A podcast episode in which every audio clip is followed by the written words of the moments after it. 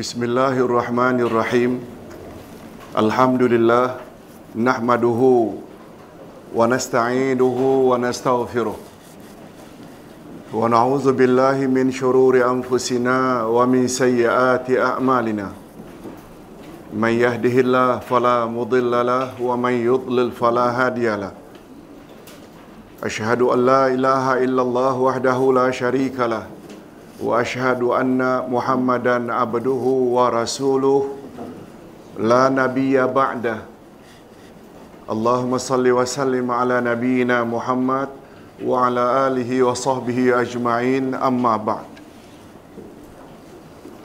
Hadirin dan hadirat rahimakumullah Assalamualaikum warahmatullahi wabarakatuh Alhamdulillah kita bersyukur kehadiran Allah Azza wa Jalla sebab dengan berkat taufiknya kita masih lagi berpeluang untuk menambah ilmu. Pertambahan ilmu untuk kesempurnaan agama adalah sangat mustahak. Sebab Islam agama ilmu. Islam bukan agama ikut-ikutan. Islam bukan agama warisan tapi agama ilmu. Tidak mustahil seseorang yang dilahirkan ibu bapa kafir setelah memeluk Islam ketika umur 25 tahun, 30 tahun, 40 tahun lalu mereka menekuni ilmu-ilmu Islam dari rujukan utama Al-Quran dan Al-Hadis tidak mustahil mereka baru lima tahun dalam Islam, kualiti keislamannya lebih kuat daripada orang yang sejak lahir Islam kalau Islamnya hanya Islam keturunan. Hadirin dan hadirat rahimahukumullah. Ilmu yang paling utama dalam Islam pula adalah tentang akidah. Sebab kedudukan akidah bagikan tapak bagi binaan atau bangunan Islam. Kalau salat selalu disamakan dengan tiang agama, nak kiaskanlah puasa, zakat, haji, mungkin dindingnya, shillingnya, atapnya, tetapi fondasinya, tapaknya adalah akidah. Kita sedang memperkatakan tentang dua kalimah syahadat.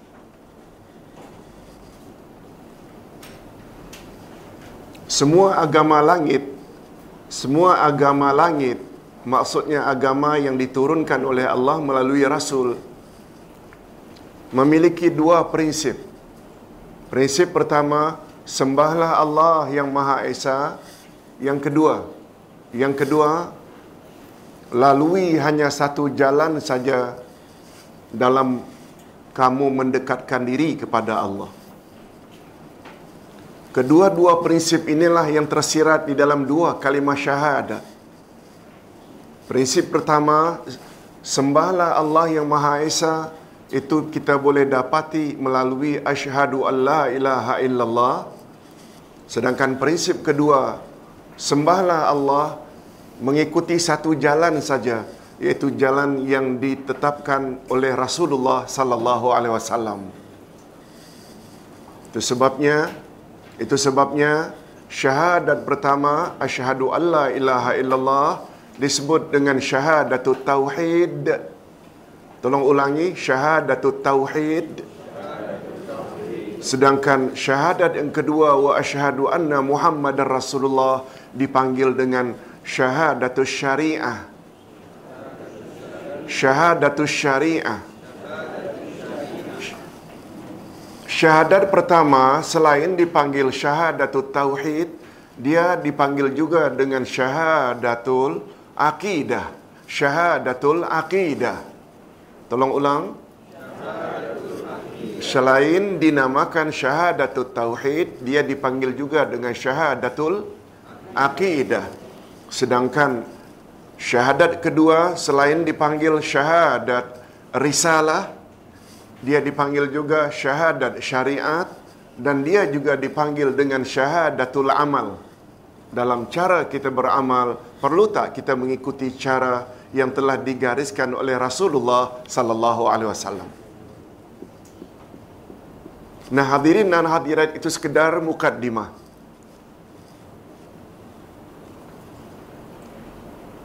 Dan Ustaz ada sebut dalam pertemuan yang lalu, disebabkan umat Islam Nusantara belajar Islam bermula dari ibadat, bukan dari akidah. Rukun salat, puasa, zakat, haji mereka tahu. Perkara yang boleh membatalkan salat, puasa, zakat, haji mereka tahu. Apa dia rukun dua kalimah syahadat? Apa rukun la ilaha illallah? Apa syarat la ilaha illallah? Apa rukun Muhammadur Rasulullah?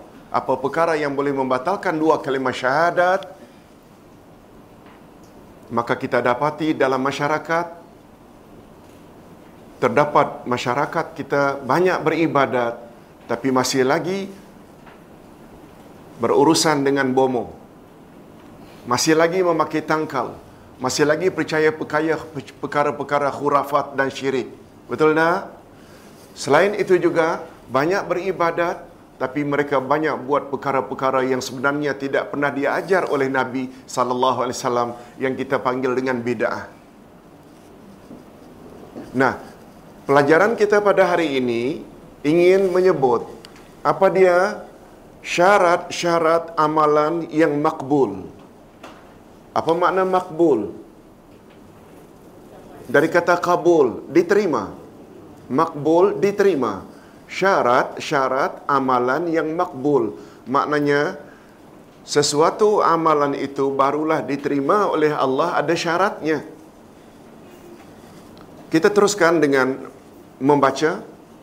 Sebenarnya ada beberapa syarat yang perlu dipenuhi agar amal perbuatan kita diterima oleh Allah Subhanahu wa taala sebagai amal saleh dan selanjutnya mendapat ganjaran di sisi Allah. Adapun syarat-syarat yang dimaksudkan itu ialah pertama Islam, yang kedua ikhlas dan yang ketiga ittiba. Apa makna ittiba? Mengikut cara Rasul sallallahu alaihi wasallam.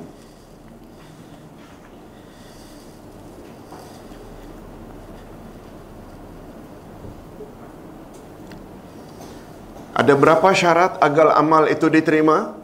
Tiga. Tolong ikuti al-Islam, al-Ikhlas, al-Ittiba. Nah, kita bahas ketiga-tiga syarat ini.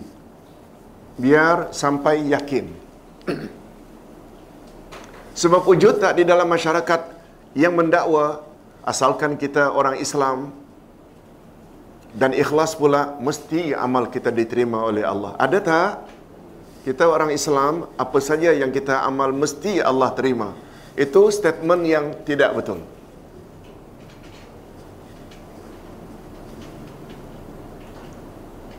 Yang kedua, apa makna ikhlas? Ikhlas di dalam masyarakat selalu diartikan lawan dari ria. Padahal bukan itu. Nanti kita akan jelaskan. Pertama sekali, hadirin dan hadirat, pertama sekali syarat agar amal diterima mesti orang tersebut beragama Islam. Memeluk agama Islam adalah menjadi salah satu syarat agar amalan baik kita diterima oleh Allah Subhanahu wa taala. Alhamdulillah. Tolong ulangi, alhamdulillah. Bahawa kita telah memeluk Islam. Sebab itu syarat. Oh Ustaz, apa hujahnya? Apa dalilnya? Hanya amalan orang Islam saja yang Allah terima. Ini dia. Ayat 85 dari surat Ali Imran. Hadirin dan hadirat boleh tidak percaya cakap ustaz? Tapi jangan sampai tak percaya apa Allah firmankan. Betul tak? Ustaz hanya menyampaikan saja. Hujah ustaz ini. Tolong ikuti. A'udzu billahi minasyaitonir rajim.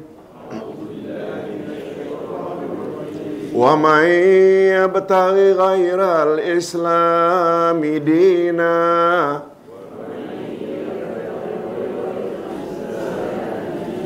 فلن يقبل من وهو في الاخره minal khasirin. Barang siapa mencari agama selain agama Islam Maka sekali-kali tidaklah akan diterima agamanya itu.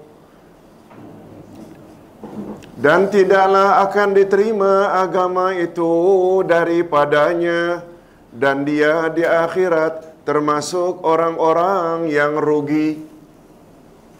Jangan karena amal, agamanya sendiri Allah reject. Betul tak? Oleh sebab itu untuk menguatkan lagi catat di sampingnya atau di sebelahnya Ali Imran 19 Ali Imran 19 Tolong ikuti Inna ad-dina indallahil Islam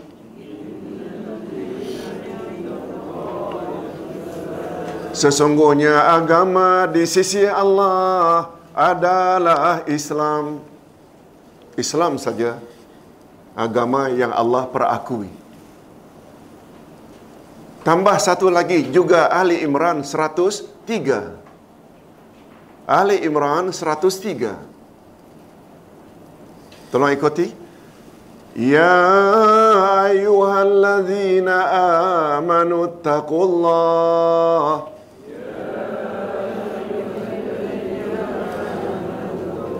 اتقوا الله حق تقاته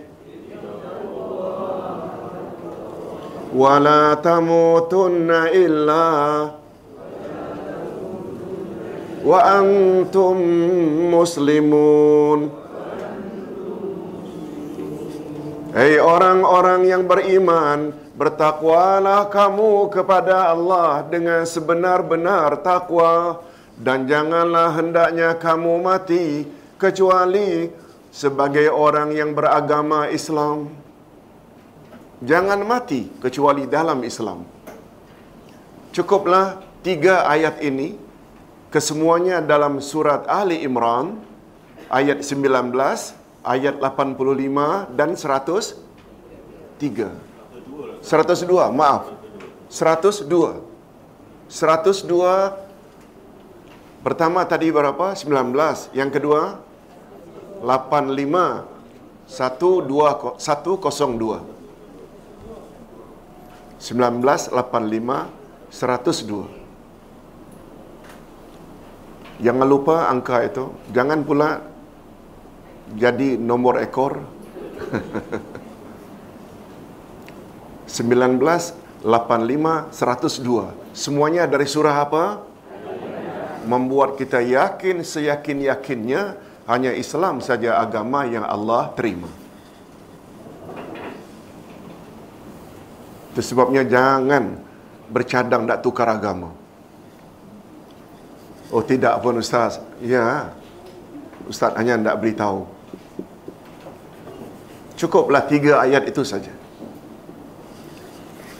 Berdasarkan ayat di atas Barang siapa yang melakukan amalan sesuai dengan amalan Islam pada zahirnya sahaja sedangkan ia sendiri tidak menganut agama Islam maka amalannya ditolak dan tidak diberi ganjaran di sisi Allah Subhanahu wa taala.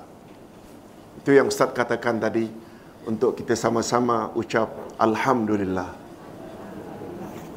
Itu sebabnya Sofyan bin Uyainah siapa namanya? dan Sayyidina Ali radhiyallahu anhu kedua-duanya pernah berkata walaupun beliau menyebut tentang kehebatan taubat. Coba dengar apa kata beliau. Tidak ada nikmat yang paling besar setelah saya memeluk Islam. Kecuali nikmat taubat.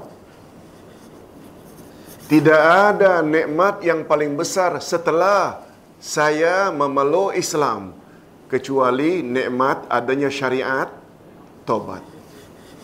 Hadirin dan hadirat, adanya syariat taubat, adanya peruntukan taubat nasuha, nikmat tak? Kita yang dulu banyak buat salah, suruhan-suruhan kita tidak buat secara sempurna karena masih jahil, betul tak? Kalaulah tidak ada peruntukan taubat, oh, tertunggu-tunggu bila azab akan turun. Tapi dengan adanya syariat taubat, betul tak? Tak usah fikir lagi sebab semuanya akan dihapuskan oleh Allah. Tapi ingat, kata-kata Sayyidina Ali dan Sofyan bin Uyainah, tidak ada nikmat yang paling besar setelah saya memeluk Islam. Menunjukkan pertama-tama sekali, nikmat apa yang paling besar? Nikmat apa yang paling besar? Islam dulu, baru taubat. Sebab dia katakan, setelah saya memeluk Islam, tidak ada nikmat yang paling besar setelah saya memeluk Islam, kecuali taubat. Maknanya taubat ini jatuhnya nomor dua. Betul tak? Memeluk Islam. Okey. Hadirin dan hadirat rahimakumullah. Cukuplah dengan hujah-hujah dari tiga ayat tadi. Ayat 19, 85 dan 102 membuat kita yakin. Cuma kalau Ustaz ingin sebutkan sedikit di sini.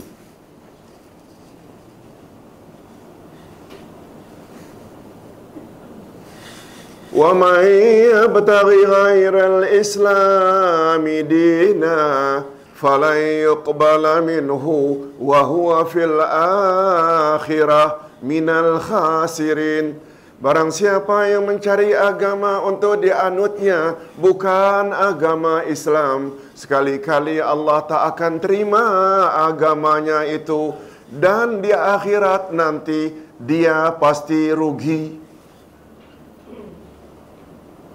Bahagian akhir ayat itu di akhirat nanti dia pasti rugi. Ada tak kemungkinan orang-orang kafir mereka berjaya di dunia? Ada tak? Sebab Allah hanya kata di akhirat confirm rugi. Allah tak sebut dunia rugi. Sebab kaedah kejayaan dunia syarat dunia agar berjaya satu saja. Apa dia? Bukan agama, bukan ikhlas, tapi usaha. Usaha lebih, dapat lebih di dunia. Allah Subhanahu wa taala tidak nafikan rezeki untuk orang-orang kafir. Khutbah Jumaat tadi menyebut atau membaca satu ayat Nabi Ibrahim pernah berdoa, Ya Allah jadikanlah Mekah ini negeri yang aman, berilah penduduknya rezeki yang banyak dan buah-buahan untuk orang-orang yang beriman. Allah jawab juga untuk orang-orang kafir. Sebab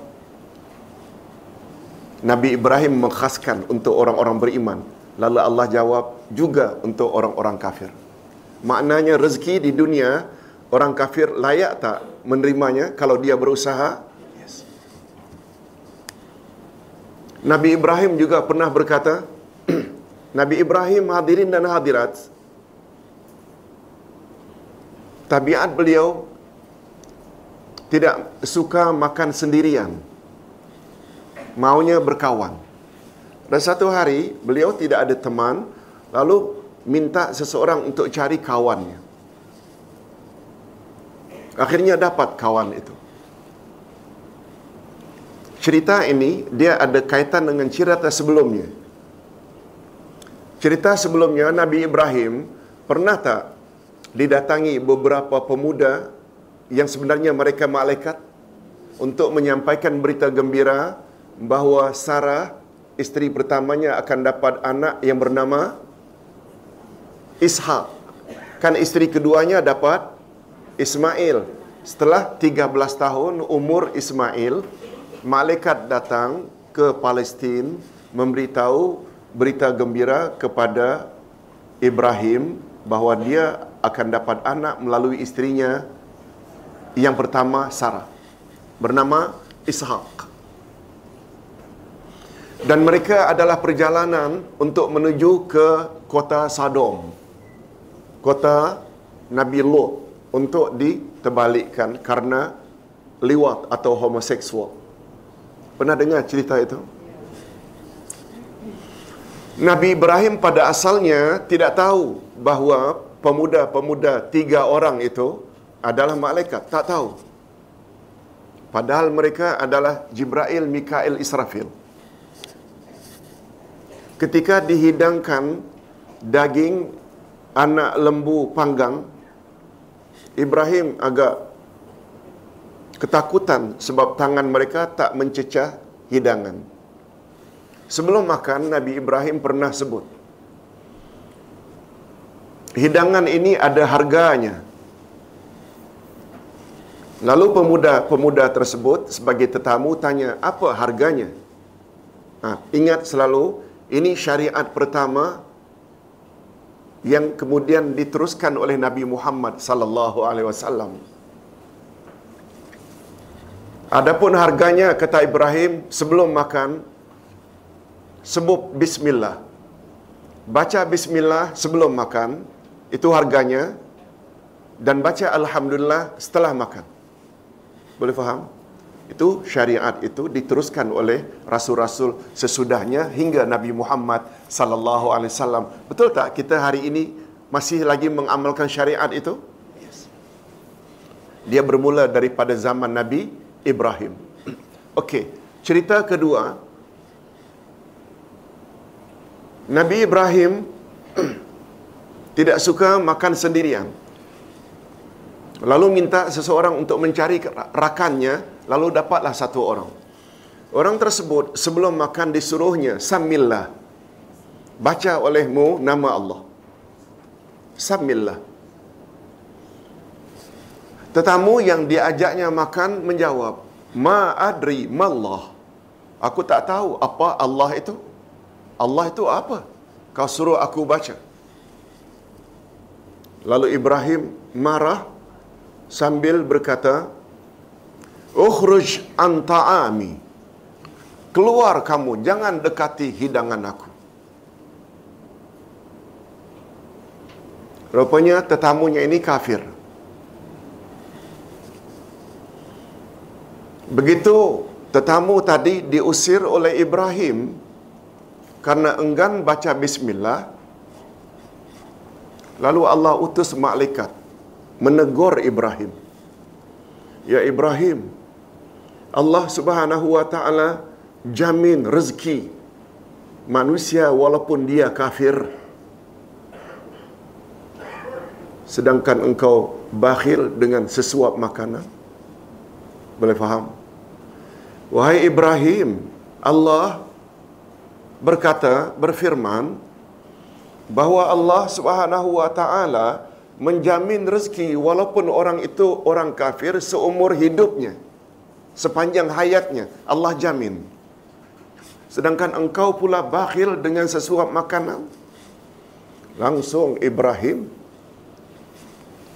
mencari lelaki tadi akhirnya dapat dibawa ke rumahnya disuruhnya makan tapi laki-laki itu jual mahal. Aku tak akan makan sebelum engkau ceritakan mengapa engkau panggil aku balik setelah engkau usir tadi. Ibrahim pun cerita Allah telah menegur aku bahawa dia telah menjamin rezeki walaupun orang itu orang kafir sedangkan aku pula mengusir kamu. Lalu orang tersebut, kafir tersebut langsung mengatakan, Allahu Karim, amantu billah. Oh, Allah kalau begitu, begitu mulia, aku beriman dengan Allah. Akhirnya dia memeluk Islam dan dia makan bersama Ibrahim dalam keadaan Islam. Boleh faham? Itu betapa pentingnya kita membaca bismillah dan ustaz nak beritahu berdasarkan ayat tadi yang orang kafir itu pasti rugi di mana? di akhirat. Betul tak tidak disebut-sebut mereka itu akan rugi di dunia? Betul tak? Bagi kita dalam konteks Malaysia, betul tak? 10 orang lah yang terkaya di Malaysia kan justru 8 di atas itu semua orang kafir. Betul tak? Ustaz hanya tidak menyebut bahawa orang kafir juga boleh berjaya di mana? Di dunia. Tapi jangan harap di akhirat kalau dia mati kafir. Sekali lagi, Alhamdulillah, kita telah memeluk Islam dan kita berdoa mudah-mudahan keislaman kita berkekalan hingga akhir hayat. Amin ya rabbal alamin. Itu sebabnya kalau ustaz boleh sedikit tambah kaedah dalam ilmu tafsir bila Allah Subhanahu wa taala sebut sesuatu sifat dalam Al-Quran secara muqayyad maka ia membawa faedah khas. Bila sifat disebut dalam Al-Quran secara mutlak dia membawa makna am. Mungkin Dr. Fatma bahagian tafsir ada jelaskan bab ini. Cuma ustaz tidak tambah sedikit. Bila sifat yang disebut oleh Allah di dalam Al-Quran secara mutlak mutlak maknanya bebas dia membawa faedah apa am bila sifat disebut oleh Allah secara muqayyad iaitu terikat, sempit, terbatas, maka dia membawa faedah khas. Mungkin melalui contoh kita boleh faham. Tolong ikuti ayat 5 surat Al-Baqarah. Ulaika ala hudam min rabbihim Wa ulaika humul muflihun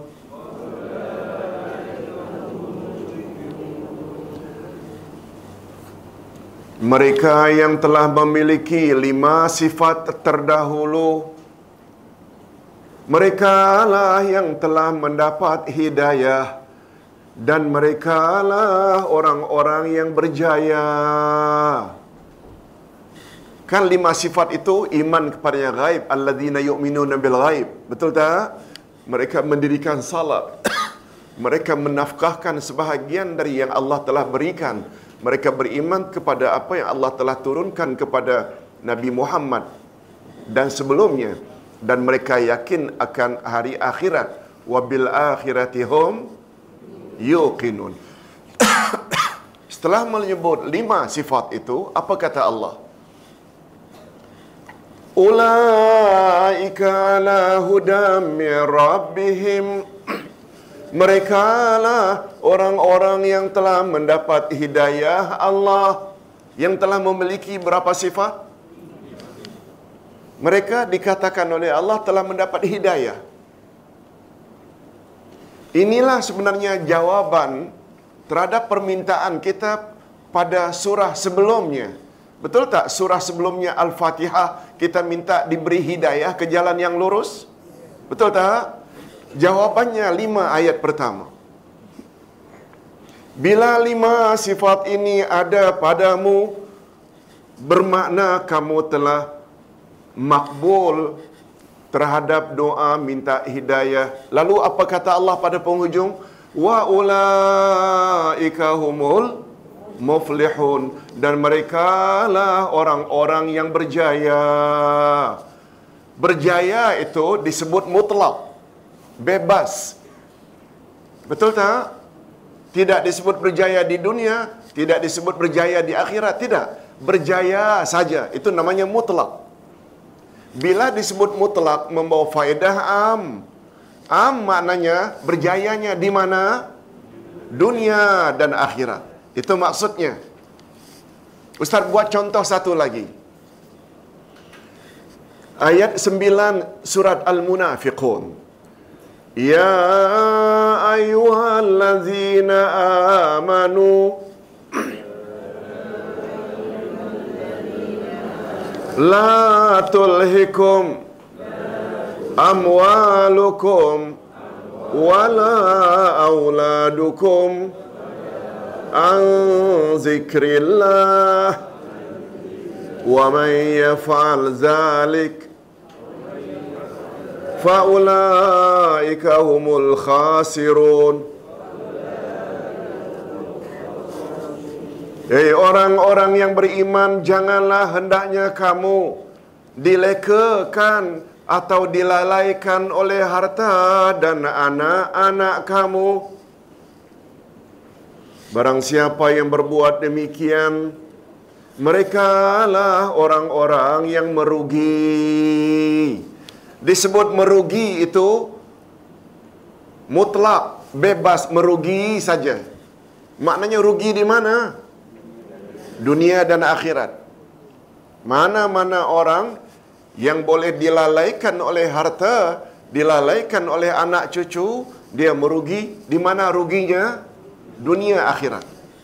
Itu maknanya bila disebut secara mutlak, tolong ikuti mutlak, muqayyad.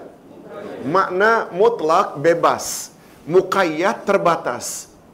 Ustaz ulang sekali lagi, ayat 85 Ali Imran tadi disebut oleh Allah ruginya orang kafir mutlak atau muqayyad.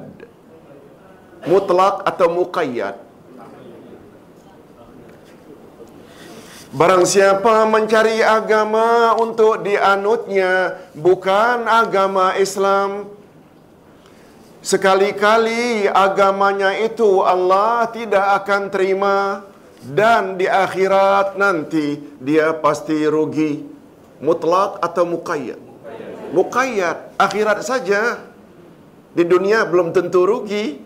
Kalau kuat berusaha, dia akan berjaya. Terdapat tak anak-anak yang ikut ujian SPM, BM-nya justru yang cemerlang non-Malay? Ada tak? Karena usaha ulang kaji kuat, walaupun dia bukan orang Melayu, dia boleh berjaya tak? Boleh faham? Sedikit selingan. Ustaz kira itu berguna juga untuk kita. Hadirin dan hadirat rahimakumullah. Ustaz ulang sekali lagi. Syarat agar amal makbul ada berapa tadi? Tiga. Pertama Islam. Ustaz kira sudah cukuplah tentang Islam itu kita dah bahas. Yang kedua ikhlas. Hadirin dan hadirat rahimakumullah. Yang dimaksudkan dengan ikhlas di sini bukan hanya sekedar lawan daripada sifat riya. Sebenarnya lawan ikhlas adalah syirik. Lawan ikhlas yang sebenarnya apa? Syirik. Dan riya adalah merupakan salah satu dari jenis syirik kecil. Ini sebagaimana sabda Rasul sallallahu alaihi wasallam. Tolong ikuti. Inna akhwafa ma akhafu alaikum asyirkul asghar. Qalu wa ma syirkul asghar ya Rasulullah? Qala arya yang paling aku takuti bakal menimpa umatku adalah syirik kecil. Lalu mereka, yakni para sahabat bertanya, apa yang Tuhan maksudkan dengan syirik kecil? Baginda menjawab, syirik kecil adalah ria. Hadis riwayat Imam Ahmad. Kalaulah karena syirik kecil saja, kalaulah karena syirik kecil saja, iaitu ria, maka amalan kita tidak diterima oleh Allah, apatah lagi andai kata kita beramal tetapi masih lagi bergelumang dengan syirik-syirik besar. Betul tak? Syirik kecil saja yakni riya jika ada amal Allah terima atau Allah tolak. Itu syirik kecil kalau riya. Lebih-lebih lagi lah bila kita lakukan syirik besar. Nanti untuk mendapat penjelasan yang lebih jauh, sila balik nanti atau esok rujuk kitab akidah Ahlus Sunnah wal Jamaah jilid 1 tentang pembahagian syirik. Syirik kan ada syirik besar, syirik kecil. Syirik besar ada lapan. Ustaz tidak bahas di sini. Sekedar rujuk. Perhatikanlah firman Allah Subhanahu wa taala. Ini ayat yang Ustaz selalu ulang-ulang iaitu bahaya syirik dapat menghancurkan semua amalan-amal saleh ayat 65 surat Az-Zumar atau surah 39. Tolong ikuti. Walaqad uhiya ilaika wa ilal ladzina min qablik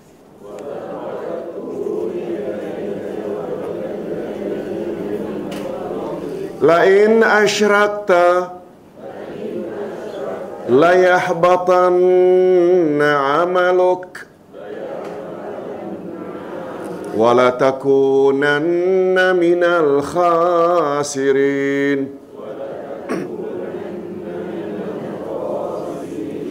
Dan sesungguhnya telah diwahyukan kepadamu dan kepada nabi-nabi sebelummu jika kamu mempersekutukan atau syirik niscaya akan hapuslah amalmu dan tentulah kamu termasuk orang-orang yang merugi merugi di sini mutlak atau muqayyad?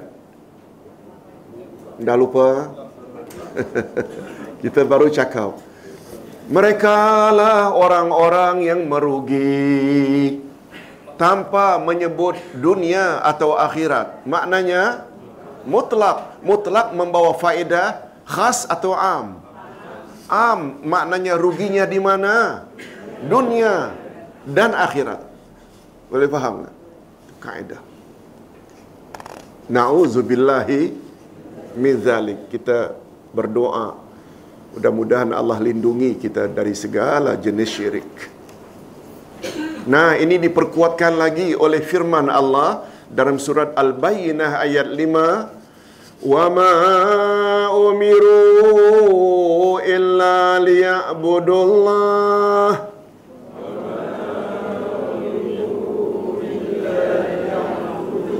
liya'budullah mukhlisina lahuddin hunafa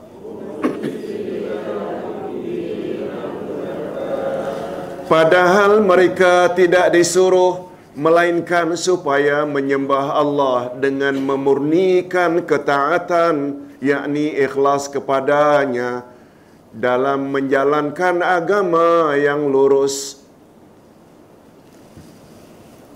Adapun sabda Nabi sallallahu alaihi wasallam iaitu dalam hadis qudsi baginda Rasul sallallahu alaihi wasallam bersabda tolong ikuti qala Allahu azza wa jalla. Qala Allah ta'ala. Ana aghna syuraka'i. Ani syirki. Man amila amalan asyraka fihi ma'i ghairi taraktuhu wa syirka Nabi bersabda bahawa Allah telah berfirman kalau itu bentuknya dia dipanggil hadis qudsi. Hadis terbagi berapa? Dua. Hadis Nabawi dan hadis qudsi. Sayyidina Umar berkata bahawa aku telah mendengar Rasulullah bersabda, "Innamal a'malu binniyat." Umar berkata, aku telah mendengar Rasulullah bersabda, sesungguhnya amal itu diterima berdasarkan niat. Itu namanya hadis Nabawi. Tolong ikuti Nabawi. Tapi bila Nabi bersabda bahawa Allah telah berfirman, itu namanya hadis Qudsi. Jadi hadis terbagi berapa? Pertama, Nabawi. Yang kedua, Qudsi. Okey. Allah berfirman, Aku tidak berhajat kepada sekutu. Barang siapa yang melakukan sesuatu amalan sambil menyengutukan aku padanya dengan selain aku, maka akan aku tinggalkan dia bersama sekutunya itu. Maknanya Allah tidak terima amalannya. Allah tinggalkan bukan dia saja dan apa yang dia amalkan. Maknanya Allah terima atau Allah reject? Allah reject. Dari ayat-ayat dan hadis-hadis di atas, dapatlah disimpulkan bahawa ikhlas adalah menjadi salah satu syarat utama agar amalan kita diterima oleh Allah. Dan ikhlas yang dimaksudkan bukan hanya sekedar lawan daripada riak sahaja, tetapi segala bentuk syirik. Itu sebabnya hadirin dan hadirat, itu sebabnya hadirin dan hadirat, kita dah belajar dah bahawa la ilaha illallah dia dipanggil apa? Kalimatut tauhid. Tolong ulang kalimatut tauhid. Apa dia kalimatut tauhid? La ilaha illallah. Kalimatut tauhid la ilaha illallah dipanggil juga dengan kalimatul lupa. Kalimatul lupa. Kalimatul ikhlas. Tolong ikuti. Kalimatul tauhid la ilaha illallah dipanggil juga dengan kalimatul ikhlas. Itu sebabnya karena begitu solid kandungan qul huwallahu ahad esanya Allah tak sebagaimana menurut pandangan orang-orang Kristian esanya Allah tapi tiga tapi surat Al-Ikhlas menyebut esanya Allah lam yalid walam yulad maka surah itu dipanggil apa? Suratul Ikhlas. Betul tak? Maknanya suratul Tauhid. Itu sebabnya Cat Stephen, Yusuf Islam, ketika dia ditanya oleh ABC, Australian Broadcasting, mengapa kamu begitu tertarik dengan agama Islam yang sebelumnya kamu agama Kristian? Yusuf Islam, nama asalnya Cat Stephen menjawab, karena konsep ketuhanan dalam Islam tidak ada tolok bandingannya dibanding dengan apapun agama lain. Konsep apa? Ketuhanan. Boleh tak kamu bawa mana-mana dalam Quranmu yang menyebut perkara itu? Lalu dia baca surat Al-Ikhlas. Katakan, hei Muhammad, Allah itu Esa. Allah sumber segala nikmat as-samad. Esanya Allah tidak beranak dan tidak diperanakkan. Tuhan tidak serupa dengan apapun juga. Itu jawaban Cat Stephen. Betul tak satu-satunya agama yang tidak memperakui Tuhan ada anak hanya Islam? Yahudi mendakwa Uzair anak Tuhan. Kristian Nasrani mendakwa Isa putra Maryam anak Tuhan. Musyrikin Mekah penyembah berhala pula mendakwa Quran menyebut siapa anak-anak Tuhan? Tolong ikuti al-malaikatu banatullah. Malaikat-malaikat adalah anak perempuan-anak perempuan Tuhan. Banat itu plural dari binti. Binti itu satu, singular. Najwa binti Abdullah. Karena satu.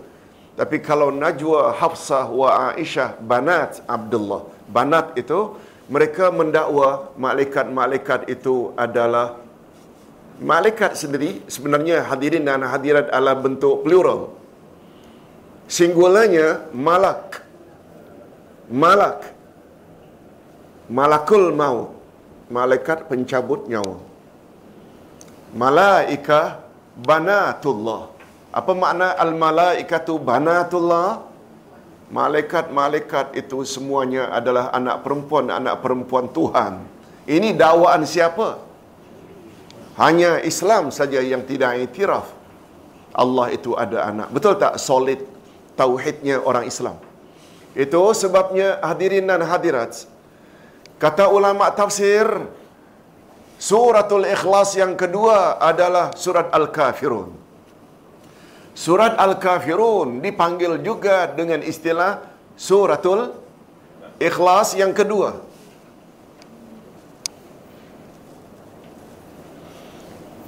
Kalau ingin tahu sedikit sejarah mengapa surat Al-Ikhlas diturunkan. Beberapa orang musyrikin datang pada Nabi sallallahu alaihi wasallam. Kata orang musyrikin, "Ya Muhammad, ansib lana rabba ceritakan kepada kami salah silah keturunan Tuhanmu siapa ibu apaknya atuknya neneknya anak-anaknya siapa susur galur Tuhanmu tak sempat Nabi jawab turun malaikat Jibril membawa suratul ikhlas itu sebabnya suratul ikhlas berbunyi qul Huwallahu ahad. Katakan hai Muhammad kepada yang tanya, Allah itu esa. Jangan tanya siapa bapa siapa anak, lam yalid walam yulad. Boleh faham? Itu namanya asbabun nuzul, sebab mengapa turun ayat. Nah, mengapa pula surat Al-Kafirun turun? Tahu tak? Nabi Muhammad sallallahu alaihi wasallam diajak oleh musyrikin Mekah untuk kompromi. Karena tiga ta telah ditawarkan semuanya Nabi reject. Wanita Nabi reject. Ingin harta Nabi reject. Ingin tahta pangkat jadi ketua Nabi juga reject asalkan Nabi berhenti dari berdakwah mentauhidkan Allah. Betul tak musyrikin menyembah Tuhan banyak? Tiba-tiba Muhammad me mereka tawarkan tiga ta tadi Nabi reject. Akhirnya sampai ke peringkat beginilah wahai Muhammad, kita berdamai sajalah. Kami akan sembah Tuhanmu tahun ini. Tapi dengan syarat next year kau pula sembah Tuhan kami. Berikutnya kami sembah. Lalu kan namanya ingin kompromi. Betul tak? Sempena itu turun. Qul ya ayyuhal kafirun la a'budu ma ta'budun wala antum a'biduna ma a'bud. Last kali apa?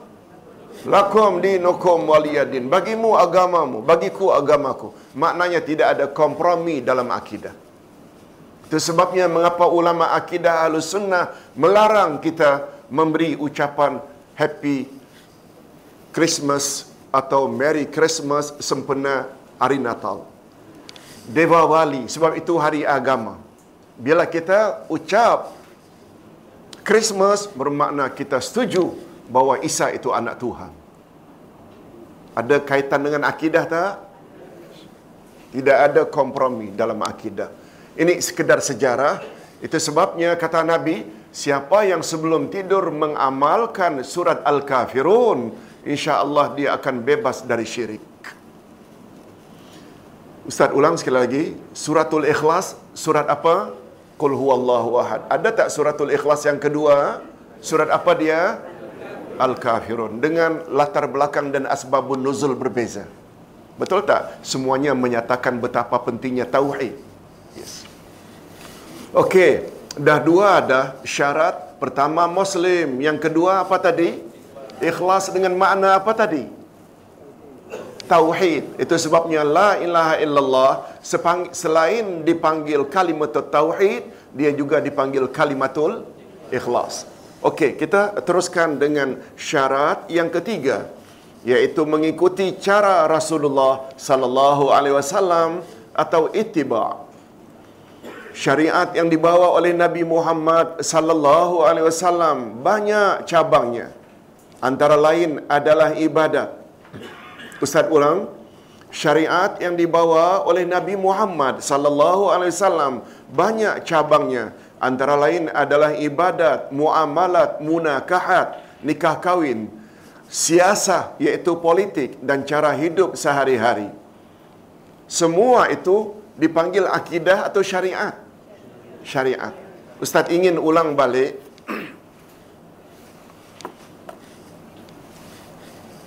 Agama di dunia ini pada garis besarnya terbagi dua saja. Terbagi berapa?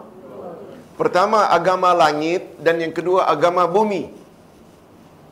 Bila disebut agama langit iaitu agama yang dibawa oleh para rasul dan nabi. Betul tak?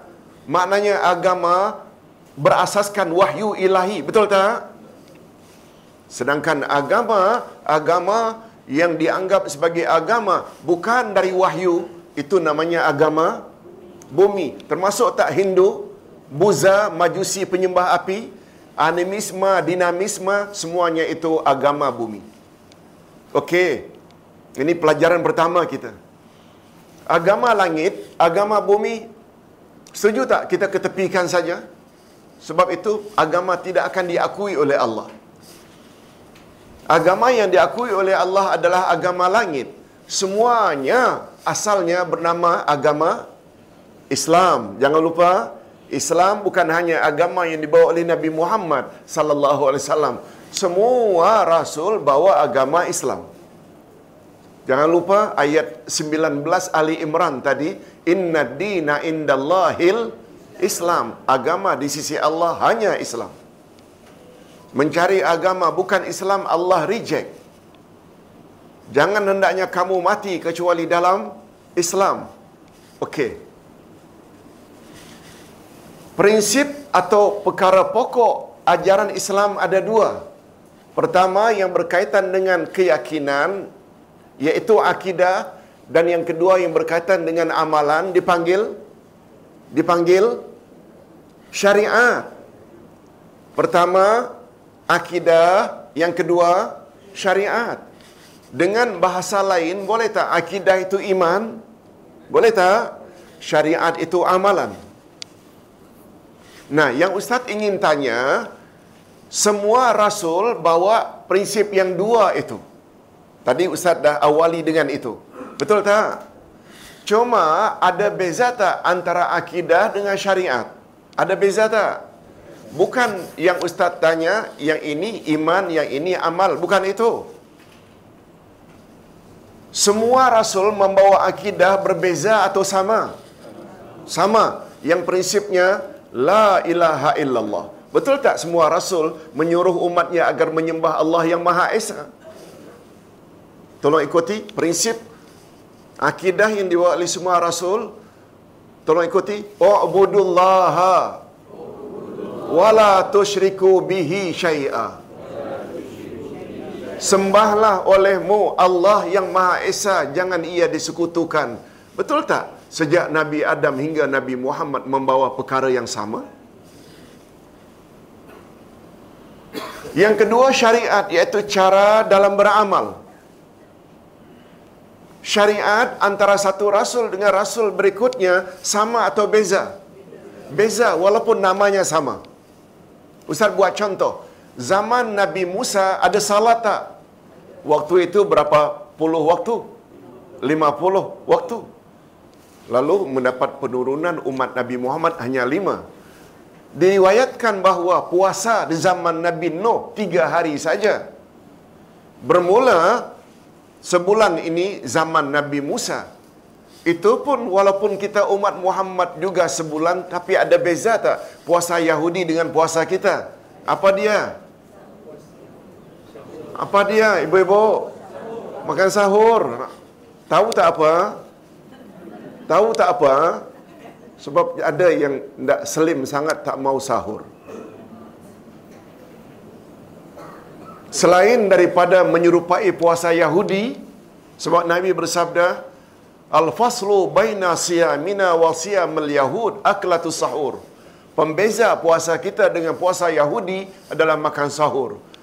Oleh sebab itu, bila seseorang puasa, wajib ke puasa sunat, tak mau sahur, mirip-mirip puasa Yahudi, betul tak selain itu dia luput selawat Allah dan selawat malaikat? Masih ingat? Tolong ikuti. Inna Allah wa malaikatahu yusalluna alal mutasahirin. Sesungguhnya Allah dan para malaikat berselawat ke atas orang-orang yang makan sahur. Tasaharu walau bijuratim mimma. Bersahurlah walau dengan seteguk air. Karena dah terangkat ni boleh minum. Malu pula jadi. Nah itu bukan hadis palsu ya. Nah, nah. Hadis betul. Bismillah. Belum mah. Sahur bukan masanya sekarang. Dalam bahasa Arab, sahur sepertiga akhir malam. Itu makna sahur. Tahu tak apa sebab sahur dinamakan sahur? Tahu tak mengapa sihir dinamakan sihir? Sahur dalam bahasa Arab malam ini macam English. Sepertiga dari terbenam matahari, sepertiga malam pertama namanya masaan. Englishnya evening. Tujuh hingga sepuluh atau sebelas. Sebelas hingga tiga itu midnight. Betul tak? Arabnya nisful lail, nisfu tengah, al-lail malam, tengah malam. Dan dan tiga hingga azan subuh itu yang dipanggil sahur. Kan ada istilah Englishnya pula. Betul tak? Kita Melayu bila maghrib saja dah malam. Nah. Dia lebih dekat dengan English. Wallahu alam. Pertanyaan Ustaz, mengapa sahur, mengapa sihir dinamakan sihir? Karena sihir biasanya dikirim ketika orang sedang leka dan manusia leka biasanya sepertiga akhir malam. Oleh sebab itu, selamat tak orang-orang yang tahajud dan qiyamul lail? Betul tak? Ha, ni, yang malam malas ini terdedah dengan kena sihir. Hati-hati. InsyaAllah yang rajin qiyamul lail sebab dia zikrullah tak boleh masuk syaitan. Betul tak sihir itu ada kaitan dengan syaitan? Ya, kita dah bahas pada buku dua. Baiklah. Minta maaf ini melencong-lencong ini. Tapi Ustaz kira ada faedah. Betul tak? Maklumat-maklumat macam itu perlu tak? Ustaz lebih suka kita beramal kita tahu. Kita beramal kita tahu sumbernya. Hadirin dan hadirat rahimakumullah. Kita teruskan dengan mengikut cara Rasul sallallahu alaihi wasallam. Kita tadi sedang bercakap tentang ittiba iaitu mengikut cara Rasul sebagai syarat ketiga agar amal kita diterima oleh Allah Azza wa Jalla. Bab ijtihad terbuka lebar untuk segala cabang syariat di atas kecuali cabang ibadat.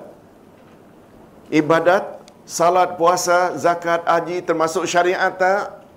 Masuk tak? Termasuk tak ukuf di Arafah, sa'i, uh, tawaf, masuk tak? Itu semua syariat.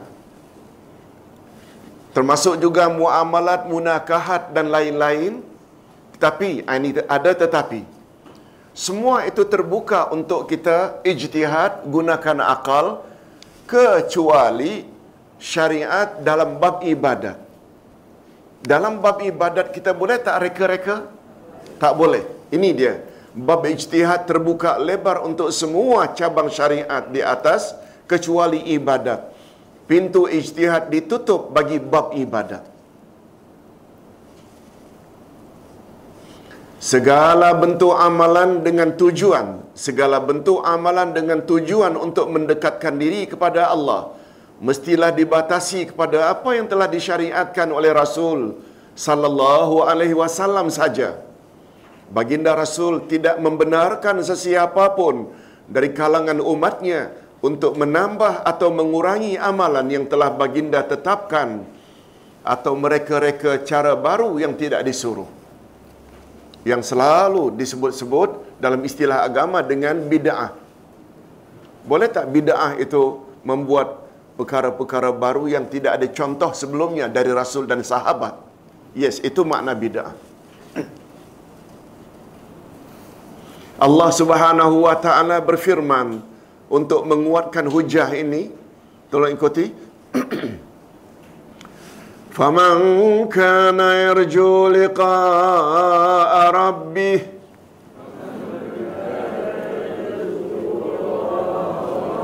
فليعمل عملا صالحا ولا يشرك بعبادة ربه أحدا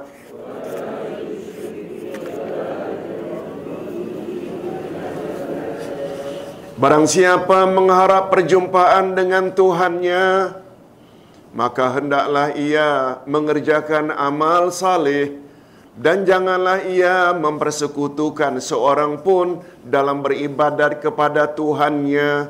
Al-Kahfi ayat 110. Tolong angkat tangan siapa yang tidak baca Al-Kahfi hari ini. Alhamdulillah baca semua. Okey, alhamdulillah. Surat Al-Kahfi bagus tak kita amalkan pada hari Jumaat? Bagus sangat. Malah Rasul sallallahu alaihi wasallam memberi jaminan dalam hadis sahih Siapa yang hafal 10 ayat pertama dari surah Al-Kahfi, dia terselamat daripada dajjal akhir zaman. Riwayat yang lain, siapa yang menghafal 10 ayat terakhir maka dia terselamat dari godaan dajjal akhir zaman. Yang ustaz nak tanya, apa makna dajjal?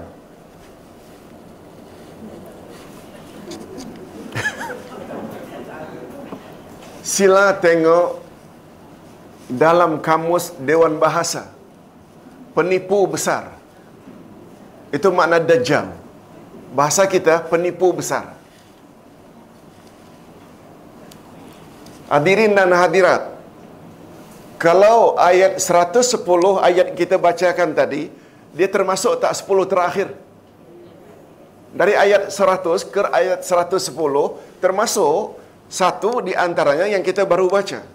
Coba dengar, coba dengar. Uh, Ustaz jelaskan dulu. Boleh Ustaz jelaskan secara bebas dulu?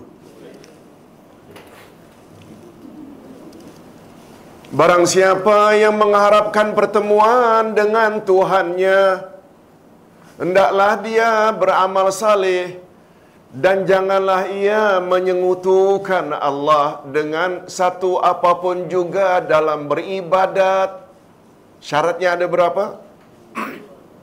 Dua. Hendaklah ia beramal saleh dan jangan ia berbuat syirik. Sekarang Ustaz nak jelaskan dulu.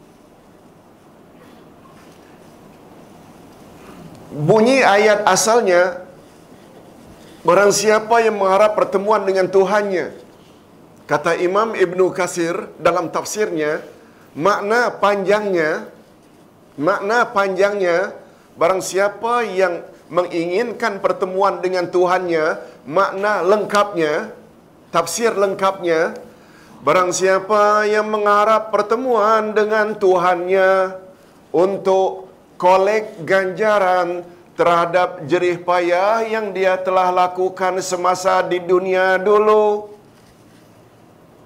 Boleh faham? Ada tambahan itu. Untuk barang siapa mengharap pertemuan dengan Tuhannya, bukan nak bertemu saja. Nak menerima ganjaran dari jerih payah di dunia dulu.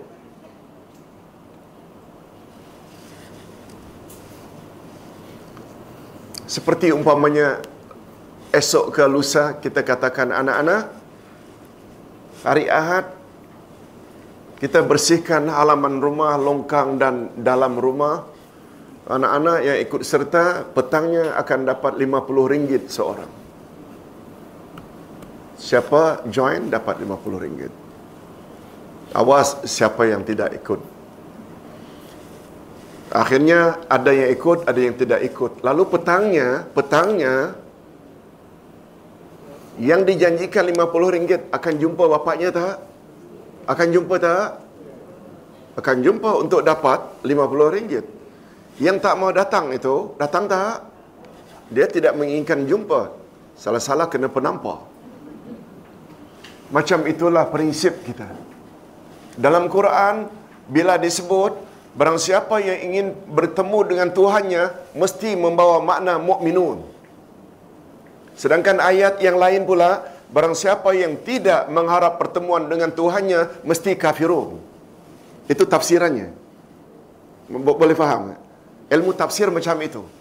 Dalam Quran ada dua jenis. Orang-orang yang mengharap pertemuan mesti menunjukkan mukminun untuk kolek ganjaran. Nah sekarang persoalannya, apa syarat ustaz yang dia tutup minta kolek? Allah sebut juga apa? Hendaklah ia beramal saleh, falyamal amalan salihah. Kata ulama tafsir, dia membawa makna asdaquhu. Tolong ulang. Hendaklah ia beramal saleh dengan makna hendaklah ia beramal dengan amal yang sebetul mungkin. Boleh faham? Bila hendaklah ia beramal dengan amal yang sebetul mungkin, mestilah amal ikut Rasulullah. Setuju tak Ustaz kalau Ustaz katakan tidak ada amal yang lebih betul dari amal Rasulullah? Betul tak? Bila ada umat Islam mendakwa ada amal selain Rasulullah lebih betul, dah rosak imannya yang dapat bimbingan daripada Allah melalui malaikatnya bagaimana cara beribadat Betul tak Rasulullah? Rasulullah balik daripada Isra' Mi'raj, Rasulullah tahu tak salat atau belum? Belum.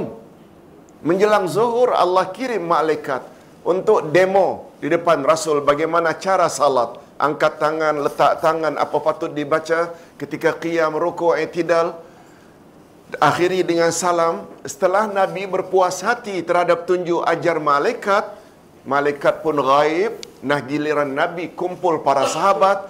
Lalu Nabi demo di depan para sahabat salat yang diajar malaikat kepada beliau dah selesai apa kata Nabi hadis yang cukup terkenal dan popular salu tolong ikuti. Salu. Kama raaitumuni usalli. Salatlah kamu sebagaimana kamu tengok tadi cara aku salat. Betul tak Nabi dapat bimbingan langsung daripada Allah? Oleh sebab itu, Ustaz ulang sekali lagi. Barang siapa yang mengharap pertemuan dengan Tuhannya, tafsir panjangnya, untuk menerima ganjaran terhadap jerih payah di dunia dulu, hendaklah ia beramal saleh dengan makna hendaklah ia beramal dengan amal yang sebetul mungkin.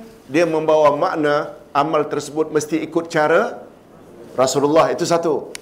Wala yushrik bi ibadati rabbih ahada dan janganlah dan janganlah hendaknya ia menyengutukan Allah dalam beribadat. Nah yang ini pula maknanya tolong ikuti akhlasuhu.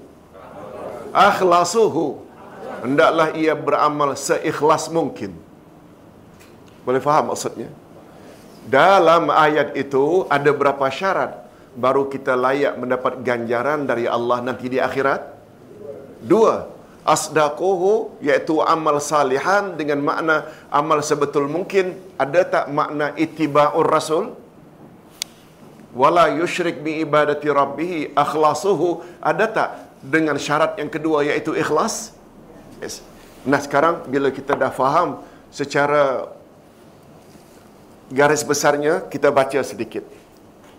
Menurut Imam Ibnu Kasir dalam tafsirnya bahawa amal saleh yang dimaksudkan pada ayat di atas adalah amalan yang sesuai dengan syariat yang dibawa oleh Nabi Muhammad sallallahu alaihi wasallam.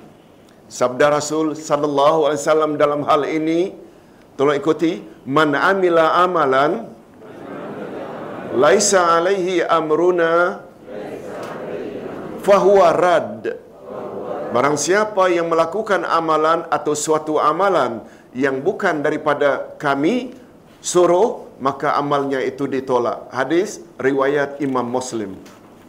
Jadi, jadi kesimpulannya dalam urusan ibadat kita tidak dibenarkan sama sekali mereka-reka cara baru atau menambah dan mengurangi cara yang telah ditetapkan oleh baginda Rasul sallallahu alaihi wasallam. Hanya baginda yang mempunyai otoriti atau hak atau wewenang untuk menentukan cara ibadat. Sedangkan bagi umatnya walau bagaimanapun tinggi ilmunya atau kewaliannya tetap tidak mempunyai kuasa untuk menetapkan cara ibadatnya sendiri. Mereka tetap terikat dan mesti mematuhi cara ibadat Rasulullah sallallahu alaihi wasallam dan sebenarnya inilah antara lain makna yang terkandung di dalam syahadat risalah. Apa dia syahadat risalah? Tolong sebut syahadat risalah apa dia? Wa asyhadu anna Muhammad Rasulullah. Syahadat risalah dipanggil juga syahadat syariat. Syahadat risalah, syahadat syariat dinamakan juga syahadat amalan, amal. Amal. Sedangkan asyhadu alla ilaha illallah dipanggil syahadat tauhid. Selain itu syahadat akidah. Okey. Hadirin dan hadirat rahimakumullah. Setelah kita perhatikan ketiga-tiga syarat di atas. Tolong ulang sekali lagi. Tiga syarat itu pertama Islam. Yang kedua ikhlas. Yang ketiga, ittiba'.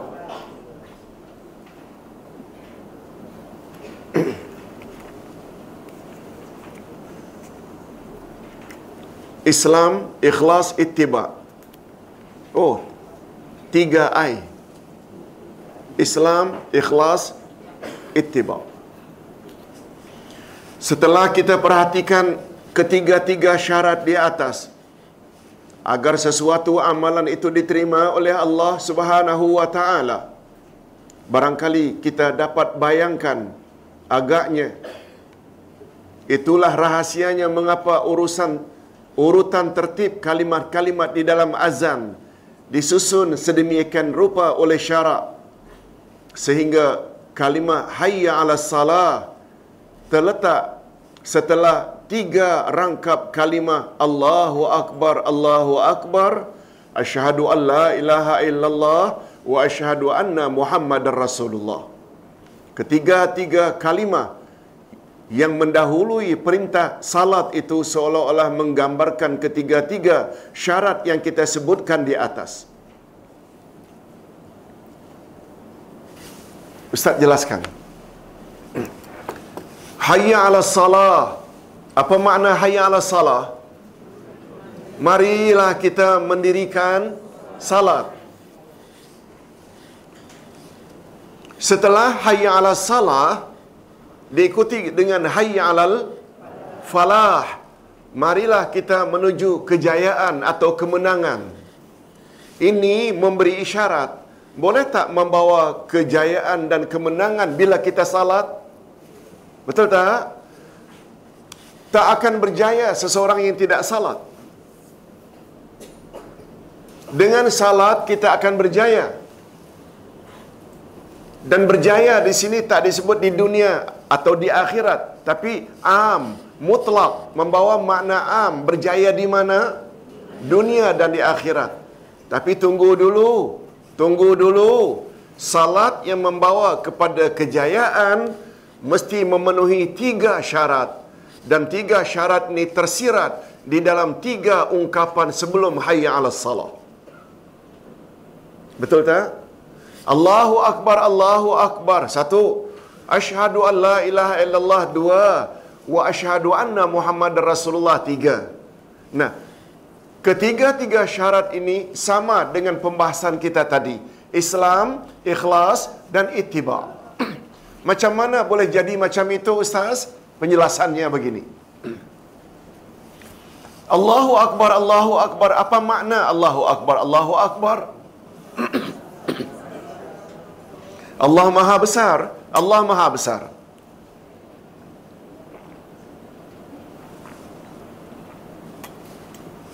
Tidak ada yang boleh mengatasi kebesaran Allah. Barangkali Ustaz ada sebutkan dua minggu yang lalu atau belum tentang satu orang penceramah dalam ceramahnya YouTube yang kita dengar ketika membahas asyhadu an la ilaha illallah wa asyhadu anna muhammadar rasulullah lalu kata beliau Muhammad Rasulullah itulah sesuatu yang paling besar. Kebesaran Muhammad Rasulullah bagaikan samudra luas yang tak nampak tepian. Kemudian sambil mengangkat botol air mineral yang kebetulan ada di depannya diangkat. Adapun la ilaha illallah hanya setitik dari lautan samudra itu. Boleh terima tak di mana letaknya Allahu akbar betul tak secara tidak langsung dia kata Muhammad Akbar. Betul tak? Muhammadur Rasulullah dia ketika membahas tentang kehebatan Nabi Muhammad sallallahu alaihi wasallam Muhammadur Rasulullah itu bagaikan samudra luas tak nampak tepian sedangkan la ilaha illallah betul tak la ilaha illallah itu syahadat pertama dia katakan taubahnya bagaikan hanya setitik daripada samudra yang luas itu. Bagi pandangan ustaz, pendakwah tersebut lebih berbahaya dari Kristian. Betul tak orang-orang Kristian hanya mendakwa Isa paling tinggi pun anak Tuhan? Betul tak orang Kristian juga percaya adanya bap, Tuhan Bapa? Betul tak? Betul tak Tuhan Bapa bagi Kristian lebih besar daripada Tuhan Anak? Betul tak? Tapi kalau sampai mendakwa Muhammad Rasulullah bagikan samudera luas tak nampak tepian sedangkan asyhadu alla ilaha illallah bagaikan setitik daripadanya oh dah bahaya.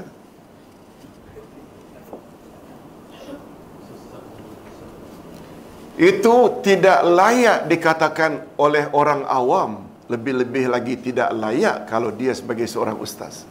Betul tak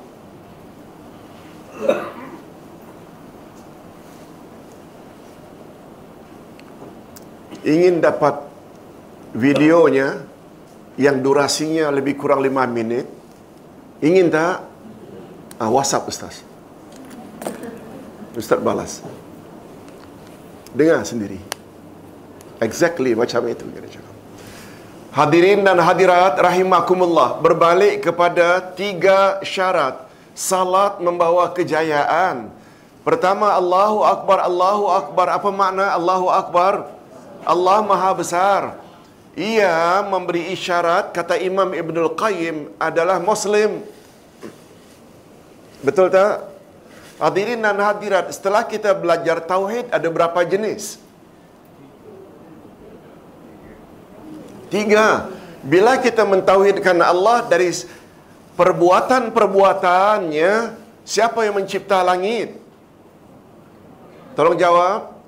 Siapa yang menurunkan hujan? Siapa yang menghidupkan dan mematikan? Siapa yang menurunkan rezeki? Siapa yang mentadbirkan alam? Betul tak itu semua adalah perbuatan-perbuatan menghidupkan, mematikan, menurunkan rezeki, menurunkan hujan, mentadbir alam. Betul tak itu perbuatan? Itu semua hanya mampu dilakukan oleh Allah sahaja. Kan itu. Bila Allah sahaja, ada tak unsur tauhid? Ada tak unsur tauhid? Tauhid apa namanya? Rububiyah.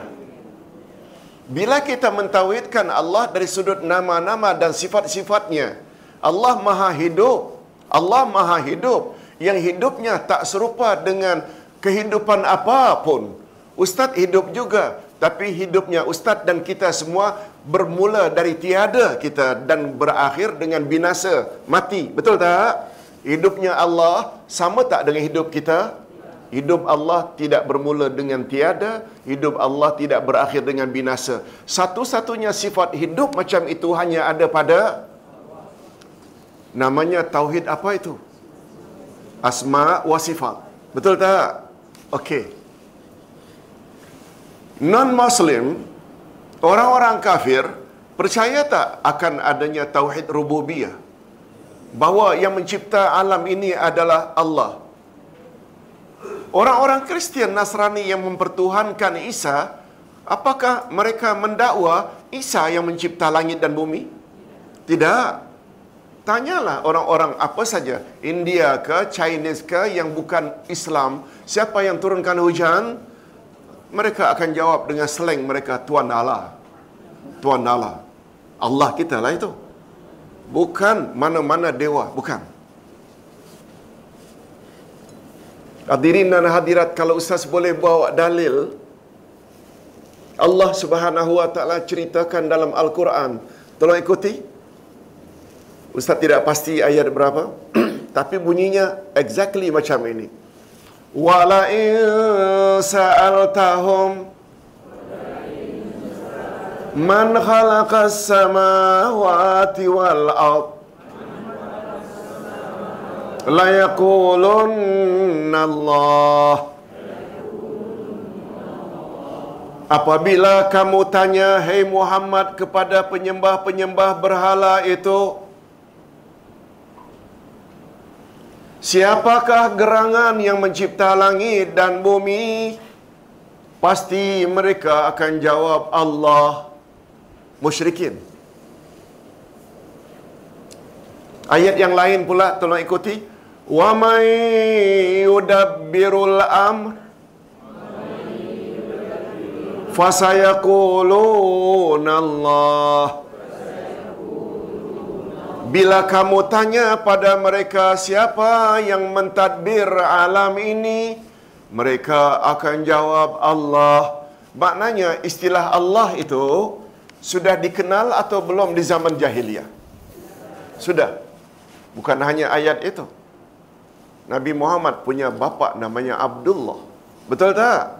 Bahawa hamba Allah. Allah itu sudah dikenal. Nah, apabila Ustaz compare antara musyrikin penyembah berhala dengan ahli kitab, hadirin dan hadirat, betul tak orang kafir terbagi dua, ahli kitab dan musyrikin? Betul tak? Mana yang lebih kenal dengan Allah antara ahli kitab dengan musyrikin? Ahli kitab. Apa sebab? Mereka ada nabi, mereka ada kitab. Betul tak? Semua nabi-nabi menyebut tentang Allah. Sembahlah Allah yang Maha Esa. Kalau musyrikin saja ditanya siapa pencipta langit dan bumi, mereka jawab Allah, tentu saja lebih-lebih lagi lah ahli kitab akan sebut Allah lah yang buat itu semua. Betul tak? Ahli kitab seperti Nasrani Kristian percaya tak Allah Maha Pengasih, Maha Penyayang, Maha Adil? Nah itu pula tauhid apa namanya? Kalau tadi mencipta mentadbir itu rububiyah. Kalau pengasih penyayang itu asma wa sifat. Cuma yang tidak ada pada orang kafir apa dia? Tauhid uluhiyah. Apa makna tauhid uluhiyah? Sembahlah Allah yang Maha Esa. Jangan dia disekutukan dengan satu apapun juga. Betul tak? Walaupun mereka iktiraf Allah, Yahudi, Nasrani, musyrikin, tapi mereka sekutukan Allah. Yahudi sekutukan Allah dengan Uzair. Nasrani sekutukan Allah dengan Isa. Musyrikun sekutukan Allah dengan malaikat-malaikat. Sesuai? Setuju tak kalau Ustaz katakan mereka orang-orang kafir walaupun percaya tauhid rububiyah, percaya tauhid asma wa sifat, karena tidak ada tauhid uluhiyah, Allah tidak disembah. Setuju tak kalau Ustaz katakan mereka tidak membesarkan Allah dalam pengertian yang sebenar? Betul tak? Timbul pertanyaan, kalau begitu siapa yang membesarkan Allah dalam pengertian yang sebenar-benar membesarkan? Hanya Islam saja. Oleh sebab itu kalimat Allahu Akbar, Allah Maha Besar memberi isyarat itu adalah Muslim. Seorang Muslim tahu dirinya dicipta. Segala keperluannya makan, minum, tempat pakaian termasuk oksigen. Allah yang beri. Lalu Allah saja yang dia sembah dan dia patuhi. Wajar tak? Macam tak wajar saja. Ustaz sungguh-sungguh ini senyap saja. Muslim meyakini segala-galanya Allah cipta termasuk dirinya. Segala keperluannya Allah yang mengadakan. Makan, minum, pakaian, tempat, hatta oksigen Allah yang bagi. Lalu Allah saja yang dia patuhi dan sembah. Wajar tak? Wajar. Alhamdulillah. Betul tak dengan demikian mereka lah yang membesarkan Allah? Itu isyarat Allahu Akbar yang kata Imam Ibn Al-Qayyim dia memberi isyarat salat tadi yang membawa kemenangan mesti dilakukan oleh Muslim. Boleh faham? Karena Allahu Akbar maknanya yang maha besar, hanya orang Islam saja yang membesarkan Allah. Tapi tidak bermakna semua amalan orang Islam Allah terima, semua salatnya diterima. Ada syarat kedua, apa dia? Ikhlas dulu. Itu diisyaratkan oleh ayat atau ungkapan mana? Ashhadu an la ilaha illallah sesuai dengan maknanya aku bersaksi tiada tuhan yang berhak disembah melainkan Allah. Oleh sebab itu muslim bila dia salat tidak ikhlas lillah, ada buat syirik, tak akan membawa kejayaan. Boleh faham? Itu sebabnya tadi bila kamu terlibat syirik, Allah hancurlah segala amalan kamu dan di akhirat kamu mesti rugi. Mengapa rugi? Karena semua amalannya Allah reject. Karena tidak ada ikhlas. Ikhlas dengan makna apa tadi? Tahu? Hid. Kalaulah ikhlas, kalau tauhid itu lawannya syirik, ikhlas juga lawannya syirik. Sama. Sebab tauhid dengan ikhlas itu sama. Okey. Nah, sampai kita ke peringkat dia muslim ustaz, muslimat. Dia ikhlas ustaz lillahi taala. Juga belum tentu Allah terima, belum tentu salatnya membawa kejayaan kalau tidak ada syarat yang ketiga. Apa dia? Ittiba'ur Rasul. Itu tersirat di dalam wa asyhadu anna Muhammadar Rasulullah. Maknanya salatmu selain mu beragama Islam, selain mu ikhlas tidak ada syirik, mu mesti ikut cara Nabi Muhammad sallallahu alaihi wasallam. Setuju tak kalau ustaz katakan bahawa syarat ketiga ini sungguh banyak dari kalangan umat Islam Nusantara yang terlepas pandang. Betul tak? Terlepas pandang dengan dakwaan kita muslim asal ikhlas saja garanti Allah terima. Salah statement itu. Ustaz bukan reka-reka. Semuanya ada ayat, ada hadis Nabi. Betul tak? Minta maaf, bab ini ni Ustaz perlu detail sangat. Detailkan betul. Supaya jangan sampai kita, biar kita yakin dalam beramal. Hadirin dan hadirat, rahimakumullah.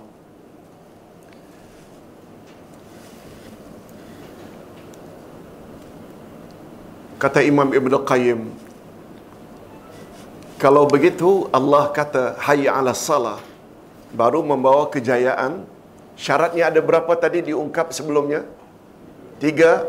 Mesti dia dia itu Muslim. Mestilah dia itu ikhlas. Mestilah dia ikut cara Rasul. Salatnya. Ha, kiaskanlah. Hayya ala saum. Marilah kita berpuasa. Barulah puasa membawa al-falah. Mesti pelakunya itu Muslim. Yang kedua ikhlas lillah. Ha, ikhlas lillah ini mesti ikhlas lillah karena itu Allah yang suruh mengharap ganjaran daripada Allah. Oleh sebab itu muslim atau muslimat dia berpuasa hanya ingin selim. Ah itu sudah rosak dah itu. Dengan berpuasa akhirnya dia dapat selim bukan itu matlamat utamanya. Betul tak? Yang kedua dia mesti berpuasa ikut cara Rasul. Berpuasa juga barangkali 12 jam. Tapi dia berpuasa tidak ikut cara Rasul. Apa contohnya? Dia sahur asar, mula menahan maghrib. Ah, kemudian tidurlah, puasa terus sampai subuh. Bukan itu cara Nabi. Cara Nabi kan berpuasanya siang. Betul tak? Begitu juga ada cara-caranya, cara Rasul sallallahu alaihi wasallam dalam berpuasa. Hayya 'alal hajj. Hayya 'alal umrah hayya ala zakat. Kiaskanlah semua bentuk ibadat baru membawa kejayaan. Syaratnya ada berapa tadi? Tiga. Islam, ikhlas, ittiba. Hadirin dan hadirat, betul tak laungan ini lima kali sehari semalam kita dengar? Betul tak tidak banyak yang mengambil pengajaran dari sudut itu? Betul tak? Sekedar dengar sahaja. Tapi pengajaran tidak diambil. Ustaz cukup terkesan dengan falsafah azan menurut Imam Ibnul Qayyim rahimahullah. Ingat hadirin dan hadirat, azan bukan direka-reka oleh Nabi. Tahu sejarah azan?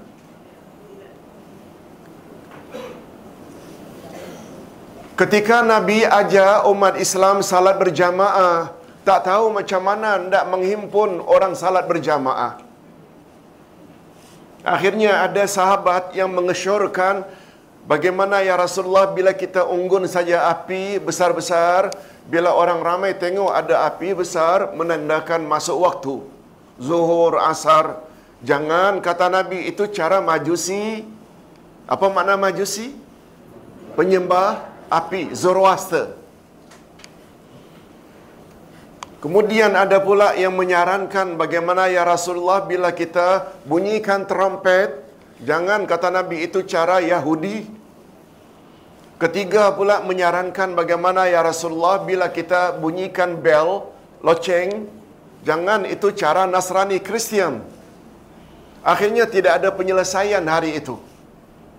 Semua kata Nabi jangan, jangan. Sebab itu menyerupai amalan non-Muslim. Betul tak Islam dia ada identiti sendiri? Itu sebabnya dilarang oleh Rasulullah sallallahu alaihi wasallam salat lagi setelah subuh. Sebab itu menyerupai amalan penyembah-penyembah matahari apabila matahari akan naik mereka meniarap menghadap ke arah timur. Begitu juga habis asar mengapa tidak boleh sujud, tidak boleh salat? Karena mereka meniarap lagi sambil menyembah matahari yang akan terbenam. Boleh faham ya?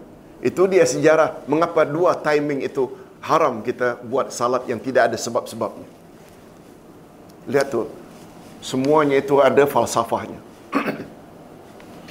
Akhirnya pada malam itu Bilal bermimpi, "Ya Rasulullah, tadi malam saya telah bermimpi. Paginya bermimpi. Ada orang yang mengajar saya ungkapan-ungkapan ini." Lalu Nabi minta diperdengarkan. Nah, kata Nabi, ini mimpi datangnya dari Allah. Inilah penyelesaiannya apa yang kita bincang tadi siang. Lalu Bilal pun azan kan. Azan. Dalam keadaan azan itu Umar ibn Khattab kedengaran dan mimpi sama dengan ungkapan yang dilaungkan oleh Bilal. Sampai dikatakan Umar ibn Khattab keluar rumah bawa baju tak sampai pakai. Pakai dalam perjalanan. Jumpa Rasul, ya Rasulullah. Saya dengar ungkapan yang serupa. Nah, confirm ini datang daripada Allah. Boleh faham Ustaz? Maknanya falsafah tadi itu bukanlah rekaan. Dia termasuk tak? Dengan kata lain, sunnah Nabi termasuk tak? Sebab Nabi recommend amalan itu. Adapun ada riwayat mengatakan adapun tambahan as-salatu khairu minan naum. Wah itu pernah Bilal sampai ke rumah Rasul. Rasul tak keluar lagi. Tanya Aisyah. Aisyah jawab, Rasulullah sedang tidur. Lalu Bilal tambah, As-salatu khairum minan naum. Salat lebih baik dari tidur. Nabi pun bangkit. Nah, kekalkan kata Nabi. Kekalkan ucapan itu. Hadirin dan hadirat rahimakumullah. Oh sudah terlebih, Pak. Ha? Ya, ya. Okey, okey, sedikit lagi. Sebenarnya penjelasan sudah Ustaz jelaskan rasanya. Cuma bagus juga kita teruskan boleh? Ketiga-tiga kalimah yang mendahului perintah salat itu seolah-olah menggambarkan ketiga-tiga syarat yang kita sebutkan di atas. Islam digambarkan oleh takbir Allahu Akbar. Artinya Allah Maha Besar. Sebab hanya orang Islam sahaja yang membesarkan Allah Subhanahu Wa Taala. Betul tak? Itu tadi Ustaz dah jelaskan panjang lebar. Mengapa dikatakan Allahu Akbar itu Islam? Sebab tauhid orang Islam sempurna tak? Sedangkan tauhid non-muslim tidak sempurna. Terbatas hanya rububiyah dan asma' wa sifat. Tetapi orang Islam tambah satu lagi apa dia? Rubu uluhiyah. Yang kedua ikhlas digambarkan oleh syahadat tauhid. Asyhadu alla ilaha illallah ini sesuai dengan maknanya aku naik saksi bahawa tiada Tuhan yang berhak disembah kecuali Allah. Itu ikhlas. Adapun mengikut cara Rasulullah digambarkan oleh syahadat risalah wa asyhadu anna Muhammad Rasulullah yang maknanya aku naik saksi atau bersaksi sesungguhnya Muhammad itu pesuruh Allah. Hanya salat yang telah memenuhi tiga syarat tersebut sajalah yang akan diterima oleh Allah dan orang yang melakukannya akan mendapat ganjaran kemenangan di dunia dan di akhirat. Mudah-mudahan kita termasuk golongan ini. Barangkali ini pula lah rahasianya mengapa setelah hayya ala salah disusuli dengan hayya alal falah malirah kita menuju kemenangan ibadat salat adalah lambang dan kemuncak amal saleh. Oleh sebab itu, ketiga-tiga syarat di atas adalah juga disyaratkan ke atas semua amal saleh yang lain agar amal tersebut membuahkan kemenangan di dunia dan di akhirat. Nah, mengapa dunia dan akhirat? Karena hayya 'alal falah, marilah menuju kejayaan disebut secara mutlak atau muqayyad. Mutlak. Mutlak. Mutlak maknanya bebas, kemenangan, maknanya membawa makna am. Kemenangan di mana? Dunia dan di akhirat. Ingat hadirin dan hadirat, bila dengar azan, bayangkan pelajaran kita hari ini. Hadirin dan hadirat, Ustaz kira cukup sampai di sini dulu. Ada pertanyaan?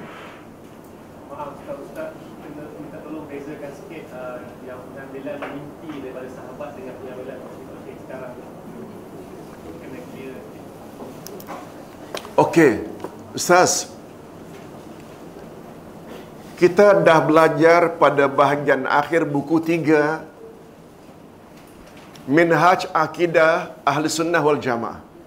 Masih ingat? Takkan lupa baru dua bulan. Di antara 18 poin manhaj Ahlu Sunnah wal Jamaah satu di antaranya Ahlu Sunnah tidak iktiraf mimpi sebagai dasar hukum. Itu yang ditanya. Ustaz tadi ada sebut mimpi di zaman Rasulullah. Bagaimana bila hari ini ada orang mimpi? Hadirin dan hadirat lain. Lain. Sebab akhir-akhir ini ada pendakwah selebriti mendakwa bahawa air mandian Rasul terakhir itu dia akhirnya sampai ke bumi karena panas lalu menguap. Uapannya itu akhirnya berat jadi hujan. Air dari mandian jenazah Rasul itu yang jatuh kemudian menguap di atas jadi awan lalu dari awan itu turun jadilah masjid di atas muka bumi. Itu kononnya didapati melalui mimpi. Hadirin dan hadirat, yang macam itu boleh tak kita jadikan sebagai hujah? Jawabnya tak boleh. Jawabnya tak boleh. Ustaz bawa satu lagi contoh. Pendakwah yang sama mendakwa apabila pergi ke Madinah jangan lupa pergi ke kuburan Rasul. Pergi ke kuburan Rasul, baca ayat 64 surat An-Nisa.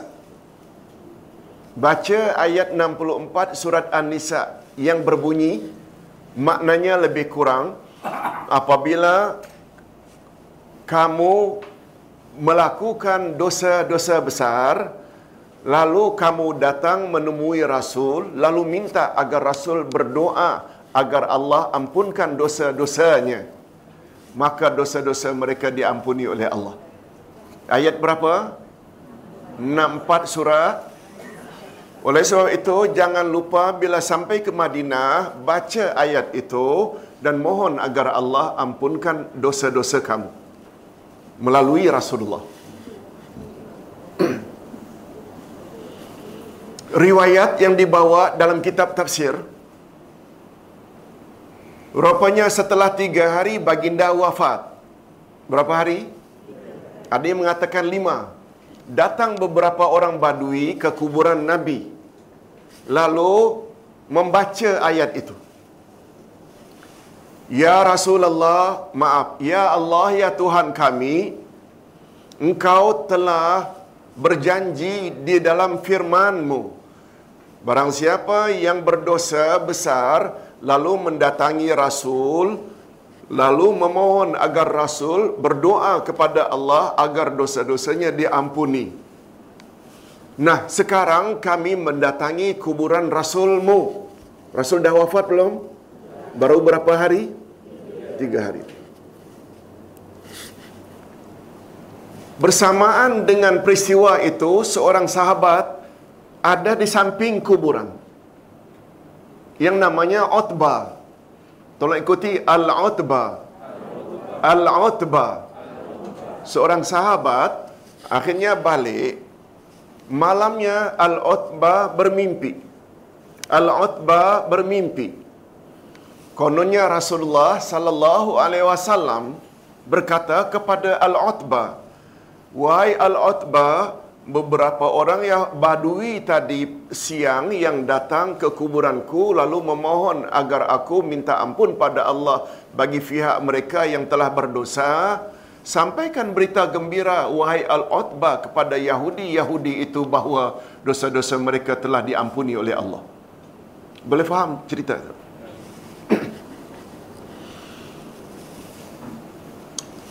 Kata para ulama, pertama hadis itu daif. Hadis itu daif. Hadis daif boleh tak jadikan sandaran akidah? Betul tak itu perkara gaib? Betul tak perkara gaib termasuk perkara akidah? Boleh tak hadis daif dijadikan sandaran? Tak boleh, itu satu. Yang kedua, mimpi tak boleh jadikan sandaran. Boleh faham?